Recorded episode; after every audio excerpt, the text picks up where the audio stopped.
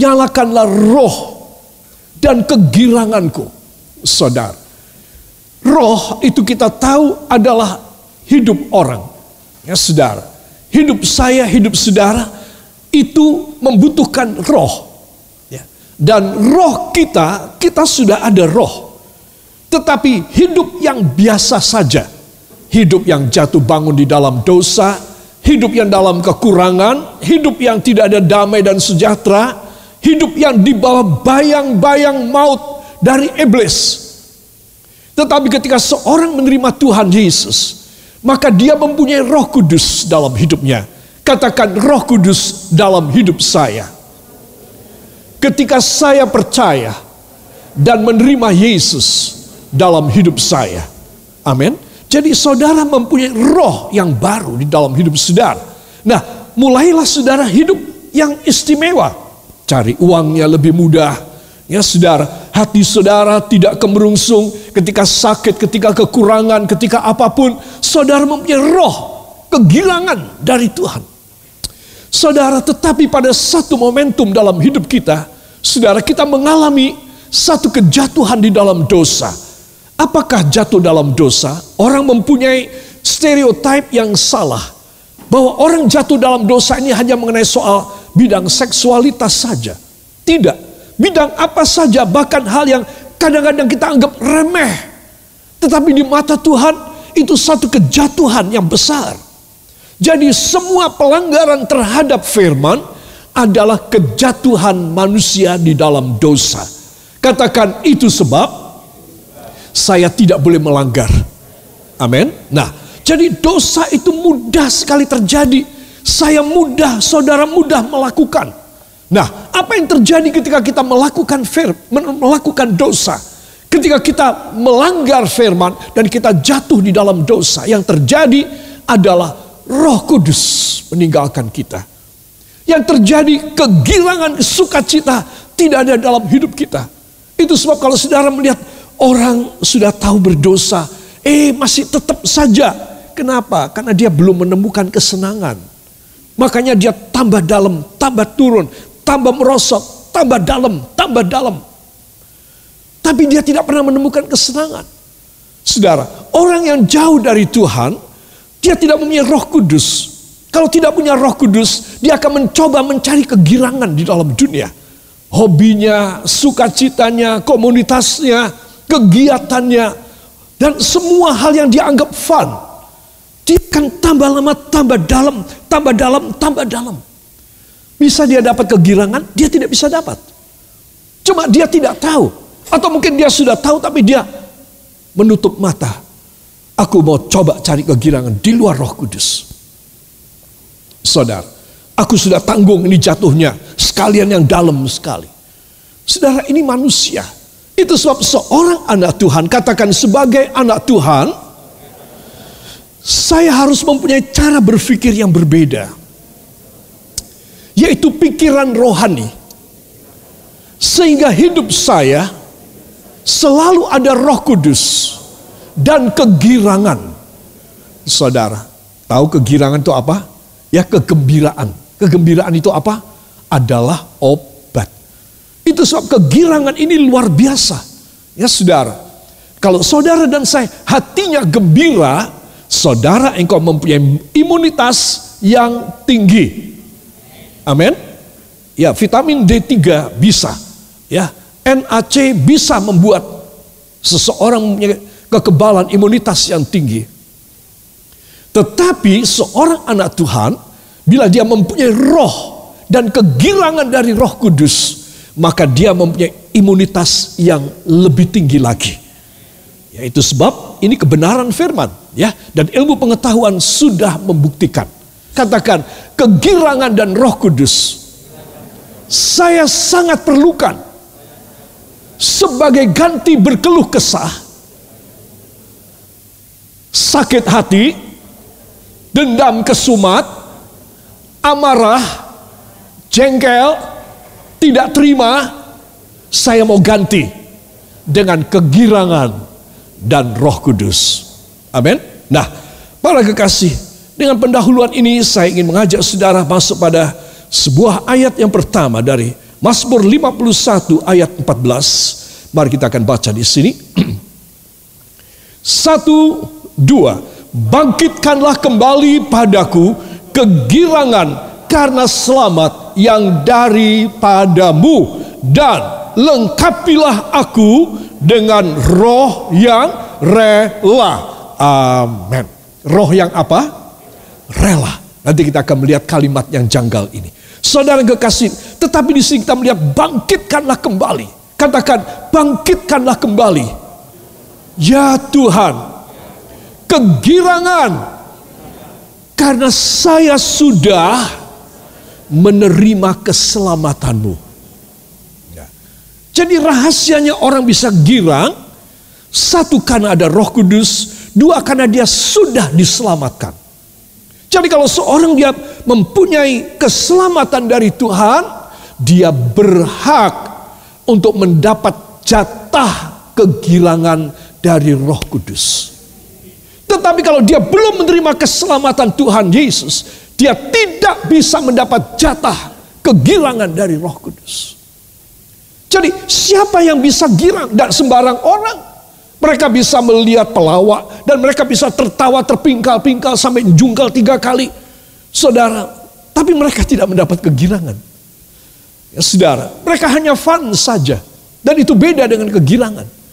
Kegirangan ini hanya diberikan oleh Tuhan kalau orang menerima keselamatan Tuhan Yesus. Sebab itu kalau saudara belum merasa aku selamat apa enggak ya.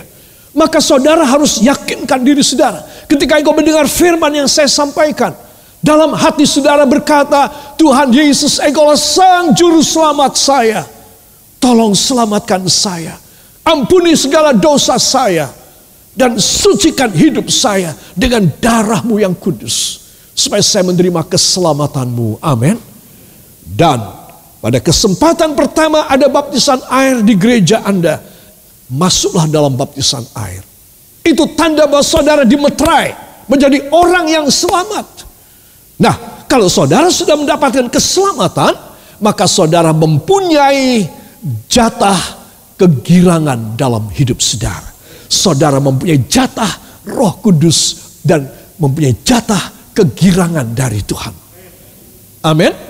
Jadi saudara sudah tahu ya chemistry-nya.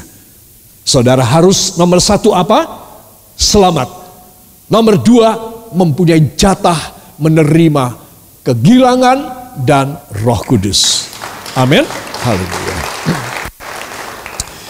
Dan lengkapilah aku dengan roh yang rela. Para kekasih, saya ingin mengajak saudara untuk melihatnya dengan lebih jelas lagi. Karena banyak referensi Alkitab itu ada di dalam Alkitab bahasa Inggris. ya itu saya menuliskan dalam bahasa Inggris ayat ini. Restore to me the joy of your salvation and uphold me by your generous spirit. Dan pegang aku dengan your generous spirit. Ini saya akan sampaikan. Roh yang royal. Katakan roh yang royal. Saudara, ini dua macam arti. Satu dari Tuhan itu royal banget sampai melimpah kepada kita orang. Dua, kalau kita menerima, kita harus punya hati yang royal. Tahu royal? Artinya suka memberi, suka berlimpah di dalam memberi. Nah, jadi generous spirit ini adalah roh yang royal, roh yang berlimpah. Saudara, satu kita terima dari Tuhan sampai roh ini tidak pernah kering, tidak pernah berhenti, selalu melimpah dalam hidup kita dengan memberi hikmat pada otak kita, memberikan kesabaran pada hati kita, memberikan ketulusan, kekudusan pada hidup kita, memberikan berkat jasmani kepada tubuh kita. Amin. Itu roh tidak berhenti, royal dari Tuhan. Dan kedua, kita juga harus royal. Kita harus juga membagi. Kita juga harus berempati kepada orang lain. Katakan luar biasa Sepertinya saya meniru Tuhan. Beri tepuk tangan bagi dia. Haleluya. Jadi ini hal penting sekali. Untuk apa kita mempunyai roh yang royal? Supaya kita cocok dengan image, pola, gambaran Allah dalam hidup kita. Kalau kita cuma punya roh yang kecil-kecilan, roh yang sedikit demi sedikit, yang netes kayak keran netes saja, keluarnya angin aja. Tidak ada sesungguhnya sesuatu yang melimpah. Itu tidak benar. Hidup Kristen adalah hidup yang melimpah. Katakan hidup yang melimpah. Karena generous spirit. Generous spirit. Roh yang melimpah saya terima dalam hidup saya, maka hidup saya akan dilimpahi anugerah Tuhan. Amin. Haleluya. Ya, saudara itu sebab saya tuliskan di bawah ini, aku mau bertobat demi pemenuhan apa? Pemenuhan janjimu Tuhan bahwa engkau akan membangkitkan satu roh, dua kegirangan. Apa yang akan dibangkitkan? Roh dan kegirangan. Ya, coba sekarang saudara menunjukkan wajah yang girang. Ya, podoai, ya. Ya, saudara, tapi dalamnya kan girang, oke? Okay? Nah, saudara harus tahu bahwa di dalam kita ada roh kegirangan dari Tuhan. Kalau saudara kecil hati, saudara takut dan khawatir, saudara deg-degan, saudara mengalami sesuatu yang bertolak belakang dengan kata girang, saudara harus berkata, Tuhan tolong hamba dalam masalah yang besar. Ingat firman Tuhan yang kemarin saya sampaikan. Apakah kita dalam masalah yang gede? Saudara, Tuhan mau memberi roh kegirangan yang melimpah bagi kita. Maka ketika saudara punya hati sudah di style, aku mau girang, aku kegirangan dari Tuhan. Maka Tuhan mengirim malaikatnya mengerjakan bagi saudara dan bagi saya. Amin. Itu sebab penting sekali. Semua katakan dimulai dengan saya diselamatkan, dilanjutkan saya menerima jatah Roh Kudus dan kegirangan dalam nama Yesus. Amin. Haleluya. Para kekasih, itu sebab saya ingin mengajak Anda untuk belajar karena ini Bible study ya. Jadi hal-hal yang sulit dalam Alkitab akan saya tampilkan pada hari Jumat di dalam live streaming dalam Bible study. Ada satu hal yang agak tidak lumrah yang dikatakan oleh Alkitab tentang pelajaran generous spirit ini atau roh yang royal ya, roh yang berlimpah. Banyak orang mengatakan firman Tuhan sulit, tidak. Firman Tuhan sebenarnya tidak sulit, tetapi kita harus minta hikmat untuk kita bisa tahu. Semakin kita mengatakan ini sulit, saudara, engkau harus semakin penasaran. Kalau engkau bisa mengetahui rahasianya, engkau mendapatkan kekayaan ilahi yang dahsyat. Ketimbang apa yang saudara baca sudah langsung ngerti. Ya, itu bukan sesuatu rahasia. Kalau saudara memeriksa firman dengan hal yang sulit, Saudara engkau harus yakin aku akan mendapatkan berkat lebih besar. Amin. Itu sebab para kekasih kita akan melihat generous spirit, roh yang royal. Royal dalam hal apa? Tadi saya sudah katakan kuasanya royal kepada kita. Tidak sedikit demi sedikit. Ya, kayak kita ngasih anak kecil, anak kita yang masih kecil, saudara mau kasih uang sanggup berapa untuk anak kecil? Ketika dia masih di playgroup, ketika dia masih taman kanak-kanak atau SD kelas 1 sampai kelas 3 sampai kelas 5, paling saudara kasih berapa? 2000, 5000 lah. Saya tidak tahu berapa ukuran orang tua. Ya, ya cuma ada orang tua yang tidak bijaksana. Oh, kamu mau sekolah? Eh, ini 2 juta. Ya, tengah jalan dibegal dia. Ya saudara. Nah, jadi apa seberapa sih kasihnya? Cuma sedikit. Amin. Tetapi kalau saudara makin dewasa, ya saudara berkata, ibu saya mau kuliah. Ibu mikir berat, kasih berapa ya? Seribu, dua ribu, lima ribu, atau dua puluh ribu, lima puluh ribu. Saudara, ibu mulai memikirkan, karena dia sudah kuliah. Siapa tahu dia harus mentraktor, eh, maksud saya mentraktir temannya. Jadi ya sudah tak kasih seratus ribu lah hari ini. Besok lima puluh, Nah, jadi saudara, beda kebutuhan. Kalau saya dan saudara bertumbuh dalam rohani, Tuhan melihat kita makin dewasa, kebutuhan kita semakin banyak. Kalau kebutuhan semakin banyak, engkau tidak usah kecil hati anak-anak Tuhan. Bapakmu di sorga mempunyai royal. Mempunyai limpah. Itu sebab saudara harus mengerti akan rahasia ini. Satu, kuasanya yang royal. Katakan, kuasanya yang royal. Katakan, dua, volumenya yang royal. Volume adalah jumlahnya. Ya saudara, seseorang mempunyai jumlah masing-masing berbeda. Jadi selain kuasanya itu dahsyat, setiap orang juga, ah kamu sebetulnya satu takar sudah cukup Timothy. Tetapi aku kasihan hari ini. Aku kasih 12 takar kepada kamu. Nah ini royal, volumenya banyak. Hari itu saya menerima 12 takar. Dari biasanya saya cuma satu takar. Ini satu contoh. Semua katakan volumenya royal. Ya, jadi kalau saudara dan saya mempunyai bapak yang luar biasa, jadilah anak yang luar biasa. Luar biasa di bidang apa? Dalam ketaatan di dalam kerendahan hati, kekudusan, kebenaran, kesetiaan. Kalau saudara bisa membuktikan demikian, maka Tuhan akan mencurahkan anugerah royal. Amin. Dan yang ketiga, royal itu apa? General spirit apa? Penerimanya. Banyak yang dia mau sebar. Ya saudara, apa sebab kita tahu bahwa Bapak kita luar biasa mampu dan kaya. Jadi dia tidak mau kasih pada sedikit orang. Dia mau kasih pada seluruh dunia. Amin. Penerimanya juga royal. Jadi penerimanya itu banyak. Jangan anggap kalangan terbatas. Semua orang yang menerima dibangkitkan roh dan kegirangannya. Dia berhak. Siapa pun dia untuk dia menjadi penerima dari keroyalan daripada Tuhan dalam hidupnya. Haleluya. Para kekasih dalam 2 Korintus 3 ayat 17 dan 18, mari kita akan membaca. Ini kesimpulan dari fasa 3. Nanti kita mengulik di atasnya ya.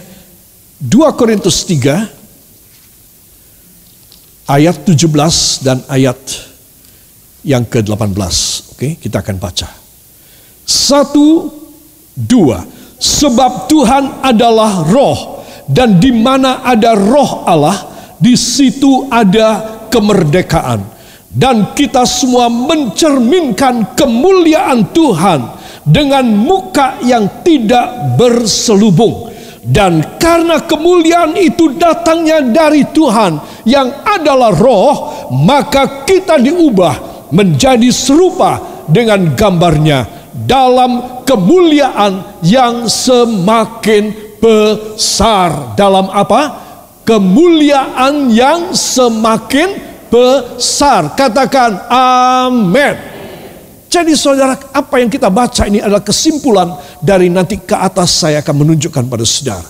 Bagaimana bisa kita diubah menjadi serupa dengan gambarnya dalam kemuliaan yang semakin besar. Katakan kemuliaan Allah yang semakin besar yang akan saya terima mulai malam hari ini. Saudara-saudara harus klaim dan pegang perjanjian ini. Ya, saudara. Jadi saudara harus tahu bahwa bagaimana ini bisa terjadi pada kita orang. Ya saudara, ini terjadi karena Tuhan membuka selubung kita. Katakan Tuhan membuka selubung saya. Apakah selubung? Kita tahu kalau kita berselubung kita tidak bisa lihat. Ya. Saudara coba saudara sekarang saya minta ya, maafkan saya. Saya bukan mau bagaimana membuli saudara tidak, tapi coba ini saudara punya masker dinaikkan sampai mata tutup. Ayo, satu, dua, ayo. Iya. Saudara bisa lihat kalau dinaikkan bisa lihat enggak? Tidak bisa dong, enggak usah ditanya Pak Gembala. Pasti enggak bisa. Nah itu. Selubung itu apa? Sampai saya dan Anda tidak bisa lihat. Ayo sekarang turunkan. Nanti. Ya, malah kebablasan nanti. Ya. Turunkan lagi. Oke. Nah, semua katakan saya tidak boleh berselubung. Saya harus bisa berhadapan dengan Tuhan tanpa selubung. Wah, ini tingkatannya tinggi nanti kita akan lihat ya, Saudara. Nah, apa sebenarnya sebab musabab dari ayat 18 ini? Coba kita akan baca ayat 13, 15 dan 16. Pada pasal yang sama 2 Korintus 3. 13, 15, 16. Satu, dua. Tidak seperti Musa yang menyelubungi mukanya supaya mata orang-orang Israel jangan melihat hilangnya cahaya yang sementara itu 15 bahkan sampai pada hari ini setiap kali mereka membaca kitab Musa ada selubung yang menutupi hati mereka tetapi apabila hati seorang berbalik kepada Tuhan maka selubung itu diambil daripadanya amin maka kalau selubungnya diambil bisa melihat. Jadi begitu banyak anak-anak Tuhan mendengar firman sampai sekarang. Bukan hanya ayat-ayat perjanjian lama saja. Tetapi ayat perjanjian baru juga pakai selubung. Gak ngerti aku kayak apa. Loh dibaca toh. Minta Tuhan menolong. Iya aku sudah baca. Eh ternyata masih ada maskernya di matanya. Masih ada selubung. Sehingga orang tidak bisa melihat kemuliaan Allah. Ya, saudara, ini pelajaran yang aneh. Kenapa ya Musa kok berselubung? Apa maksudnya? Tuhan bilang, kalau engkau ketemu sama aku, Musa, copot selubungnya.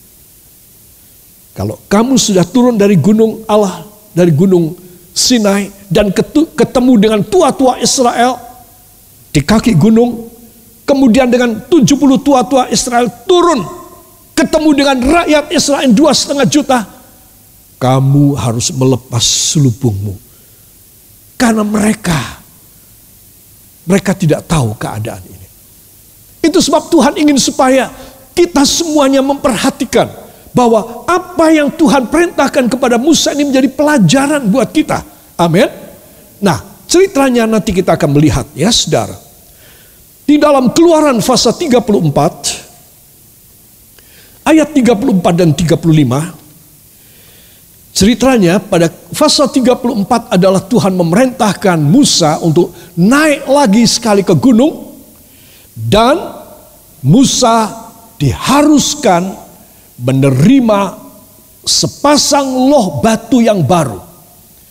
Ya, yang diberikan Tuhan Saudara yang kekasih, nah ini dia. Di dalam pasal 34 ayat 34 dan 35. Satu, dua. Tetapi apabila Musa masuk menghadap Tuhan untuk berbicara dengan dia, ditanggalkannyalah selubung itu sampai ia keluar. Dan apabila ia keluar, dikatakannya kepada orang Israel apa yang diperintahkan kepadanya apabila orang Israel melihat muka Musa bahwa kulit muka Musa bercahaya maka Musa menyelubungi mukanya kembali sampai ia masuk menghadap untuk berbicara dengan Tuhan. Amin. Jadi ceritanya begini, ketika Musa melempar dua loh batu yang ditulis dengan jari tangan Allah dengan api dan jari tangan Allah. Dia melihat di bawah bangsanya sedang mengadakan penyembahan berhala. Ada anak lembu dari emas dan mereka sedang berdansa dan mereka mengadakan free sex di sana. Musa dan Yosua turun dan melihat di ketinggian. Musa marah dan dibanting itu dua loh batu. Musa adalah orang yang paling titik-titik di dunia. Paling paling sabar. Saudara, orang paling sabar di dunia bisa marah. Karena melihat orang yang dipimpin oleh dia tidak bisa dipimpin. Saudara, Dan ketika Musa ketemu Allah di atas gunung Allah, Sinai, maka Tuhan berkata, kamu muka dengan muka sama aku, Musa. Nanti kalau kamu turun ketemu dengan orang Israel, kamu pakai selubung supaya mereka bisa ketemu sama kamu. Ceritanya begini. Ketika Musa turun dari gunung, Harun dan semua orang berkata, Musa, wajahmu seperti matahari. Kami tidak bisa melihat engkau. Dan mereka semua membelakangi Musa. Musa ada di sana. Mereka semua silau. Tidak berani melihat Musa. Kemudian Harun melempar satu kain yang tebal. Dilempar kepada Musa. Pakai ini untuk nutupi wajahmu. Karena wajahmu seperti matahari. Musa mengambil kain menyelubungi wajahnya. Nah, dengan wajah yang diselubungi kain itu, Musa dan Harun turun dan menghadapi orang-orang Israel, dan orang Israel baru bisa ketemu sama pemimpinnya, baru bisa mendengar perintah yang disampaikan oleh Tuhan melalui Musa. Sebelumnya mereka tidak bisa melihat karena Musa ini bersinar seperti matahari. Saudara yang kekasih coba lihat Pelajaran apa yang bisa kita dapat di sini? Bahwa generous spirit adalah roh yang luar biasa yang tidak bisa dihalangi. Akan keluar dari hidup setiap orang yang ketemu dengan Allah. Ya saudara. Cuma masalahnya apa? Israel tidak bisa memandang Musa. Ya saudara. Dan Musa harus memakai selubung. Satu jawaban dari pertanyaan besar saudara dan saya. Kenapa engkau belum menjawab doa saya Tuhan? Tuhan menjawab sekarang, karena kamu belum bisa melihat kemuliaanku yang asli. Kamu harus ada di antara kamu dan aku harus ada selubungnya. Supaya kamu bisa mendengar firman. Kalau itu selubung diangkat, kamu mendapatkan generous spirit. Kamu mendapatkan roh yang royal, anakku. Tetapi kalau itu selubung masih ada, maka kamu tidak bisa mendapat roh yang royal. Karena ada penghambat antara aku dan kamu, kata Tuhan. Para kasih ini pelajaran ini penting sekali.